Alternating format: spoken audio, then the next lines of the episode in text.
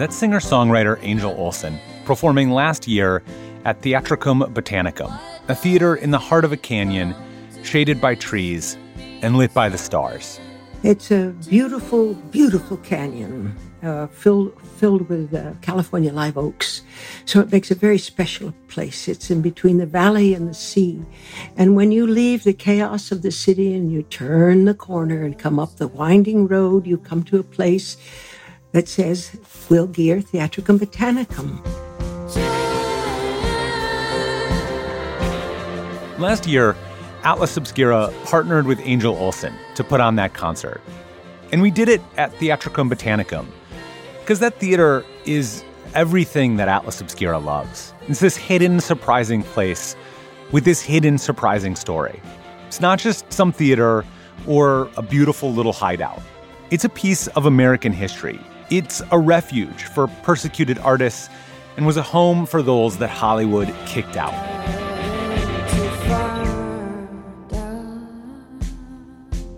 I'm Dylan Thuras, and this is Atlas Obscura, celebration of the world's strange, incredible, and wondrous places. Today, we're visiting Theatricum Botanicum in Topanga Canyon, just outside of Los Angeles. It's a place where art, nature, and history all meet beneath the wide California sky. More after this.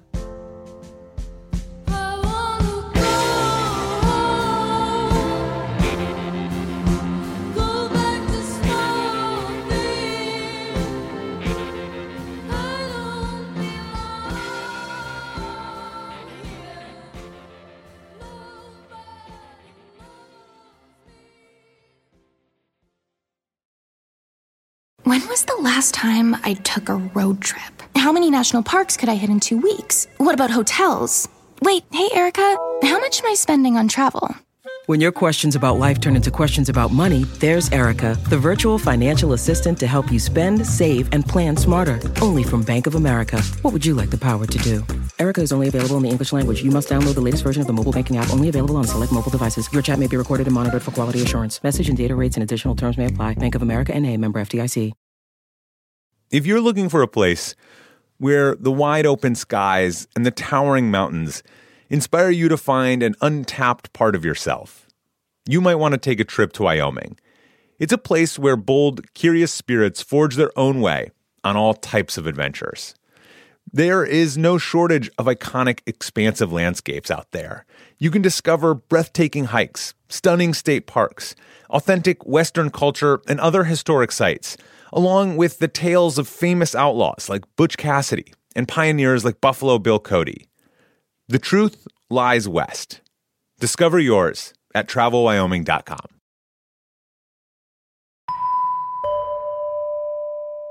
They say, oh, it was just like, it's just like being in a piece of heaven. It's so quiet. That's Ellen Geer, producing artistic director of Theatricum Botanicum, and she runs the theater with her daughter Willow, the associate artistic director. Yeah, it's nice because it's it, it feels deceptively far from the city, but it's really just like you're 15 minutes from Santa Monica and 10 minutes from Woodland Hills. Ellen and Willow are not just the theater's custodians, they're the guardians of a family legacy that has really deep roots in the canyon. Theatricum Botanicum was founded by Ellen's father, the actor Will Geer. And Will Geer realized that this place presented him with an opportunity that could combine his passions for performance and plants. He was not just an accomplished actor, he was a formally educated botanist. And the main stage is under live oak that's probably mm, 200 years old. Uh, and that's where our actors, you know, you come with your loved ones, with your children, all are and it's welcome. it's cool right now because of all the rains. There's actually a creek that with waterfalls you can hear. So we always have to tell the actors, you got to be a little louder. You're competing with the waterfall over there. This isn't just another place to take in a play or a concert. It's a place that asks you to give yourself over to the power of nature. When you play in the evening, you, you, you have to compete with the crickets. Well, it all came together when there was a, a, a horrible time in our country.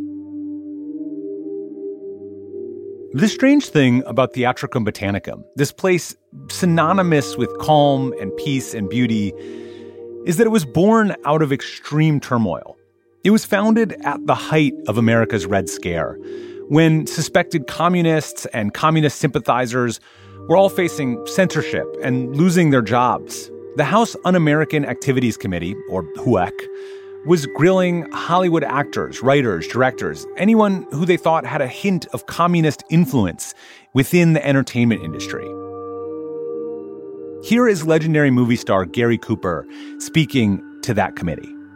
Have you ever observed any communistic information in any scripts? Well, I have turned down quite a few scripts because I thought they were tinged with communistic ideas. Eventually, they came for Will Geer.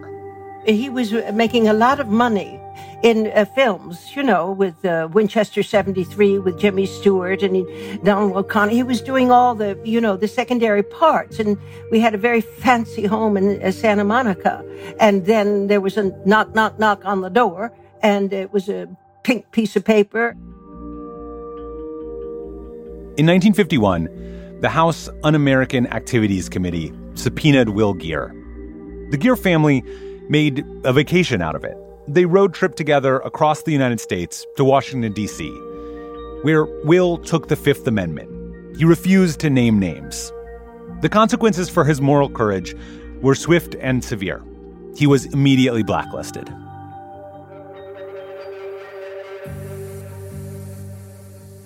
His career stopped, and that happened to so many of his people. Uh, Many people uh, committed suicide. It was a terrible time.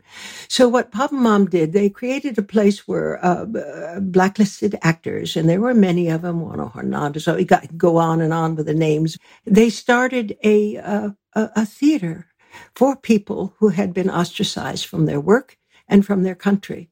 And uh, mom had found this piece of land. And she bought it for $10,000.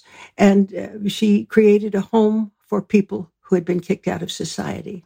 And that's uh, how uh, it was called Geer Gardens.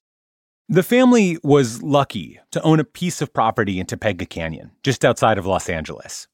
And they realized that just because blacklisted artists could not work professionally didn't mean that they couldn't continue being creative. And Geer Gardens became this community hub for blacklisted artists, a place where all of those facing political persecution could come together and create theater, not unfortunately for money, but for each other, for the love of the work. These were the beginnings of what would decades later turn into a professional repertory theater. It was a shelter in dark times. And we would all uh, get in the truck because Papa never learned to drive. And we would go into town to some of these wealthy, uh, you know, movie people who were lucky enough not to have been scarred. And uh, we, were, we would garden their gardens. And uh, it was very difficult and embarrassing for Pop to go through that. But they did help keep us uh, alive during that period. Um, you know, they would do things like they would hand us a, they wouldn't hand us a check. It had to be cash because there could be no way that their names could be connected with us. It was, it, it, it was, it was horrible, and I hope it, it never gets to that point again. People didn't feel safe writing Will Geer's name down on a check, all just because he refused to put anyone else's career in danger. The blacklisting really scarred the young people of that family in a way that I don't think people understand what it's like to be completely ostracized from a community and being told that you are just bad. Your friends don't want to play with you anymore, and your dad can't work. And it was devastating. Ultimately, Will Geer relocated to New York. There, it was still possible for him to find work as a stage actor. And he managed until finally the blacklist was far in the distant past. So he returned to Topanga and turned his family's community theater into the Theatricum Botanicum, a nonprofit repertory theater that since 1973 has been putting on productions of Shakespeare, other classics, original plays, concerts from folk legends like Pete Seeger and Arlo Guthrie. Arlo Guthrie's father, Woody Guthrie, was actually a close friend of Will Geer's and even lived on the Topanga property for a while. We got our first grant. A, a man working at a co- corporation, he came up to me one day and said, uh, Where's your box office? And I said, We don't have one. He said, Okay, can I volunteer? And I said, Yes. So we did it out of the back of his car. and uh, th- it was that that kind of uh, uh, uh, a way. It was really grassroots.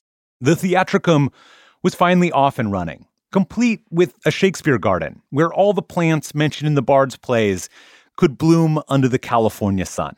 And my my sister, who's an awesome ceramicist, has made like little placards that has the quote from which play it is and a little picture of it, and it's in front of each flower or plant in the Shakespeare Garden, which is also beautiful and meaningful for my family because it's where my grandfather's ashes are, as well as my grandmother's ashes are there too.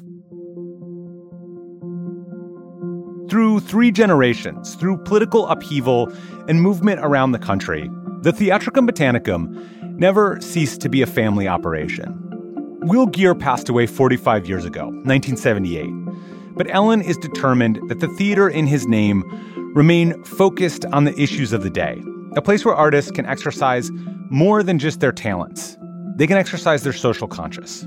Try to stick to plays that have um, kind of an elevated language of sorts. That's one of our prerogatives. And have something to Some- say about yeah. what's going on. The Theatricum Botanicum does not work like other theaters because it is both metaphorically and actually tied into the world around it.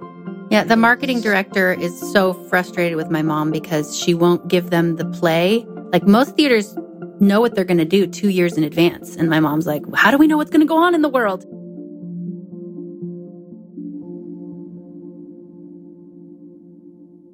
Next time you're in LA, go ahead and leave the City of Stars. Drive out into Topanga Canyon, where you might just be able to catch a show. This summer, Ellen's directing Macbeth and A Midsummer's Night's Dream, all beneath a midsummer's night sky.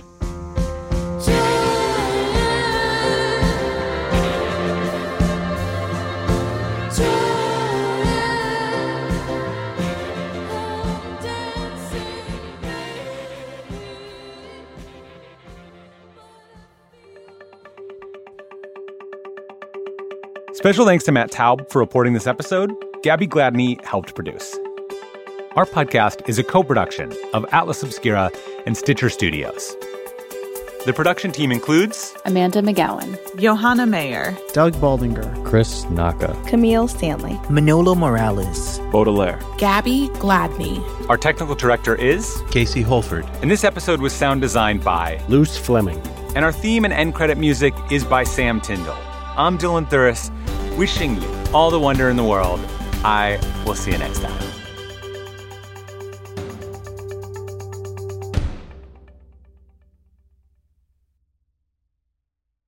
How about Captain Crunch's Crunch Berries with breakfast? Whoa, Dad, we're on. Crunch Island. it's Jean LaFoote. And he stole our crunch. Quick, the zip line. He's getting away. Throw our last Crunch Berry. No! No one steals my Crunch Berries. I think you mean my crunch berries. Choose your own crunch venture with Captain Crunch.